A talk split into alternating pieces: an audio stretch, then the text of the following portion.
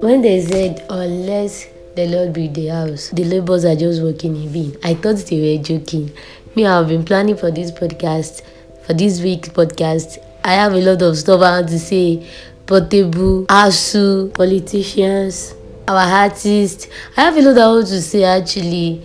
But I have a bad voice. I've been planning. Wọ́n sọ pé bíbí ò ní tẹ̀dá kínní kan ní ṣíṣe ní tọ́lọ̀. I've been planning, but I'm down with a really bad voice. I have even the way I'm talking right now is actually painful.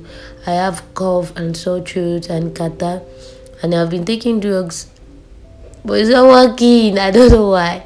So this week podcast will not be able to hold at all.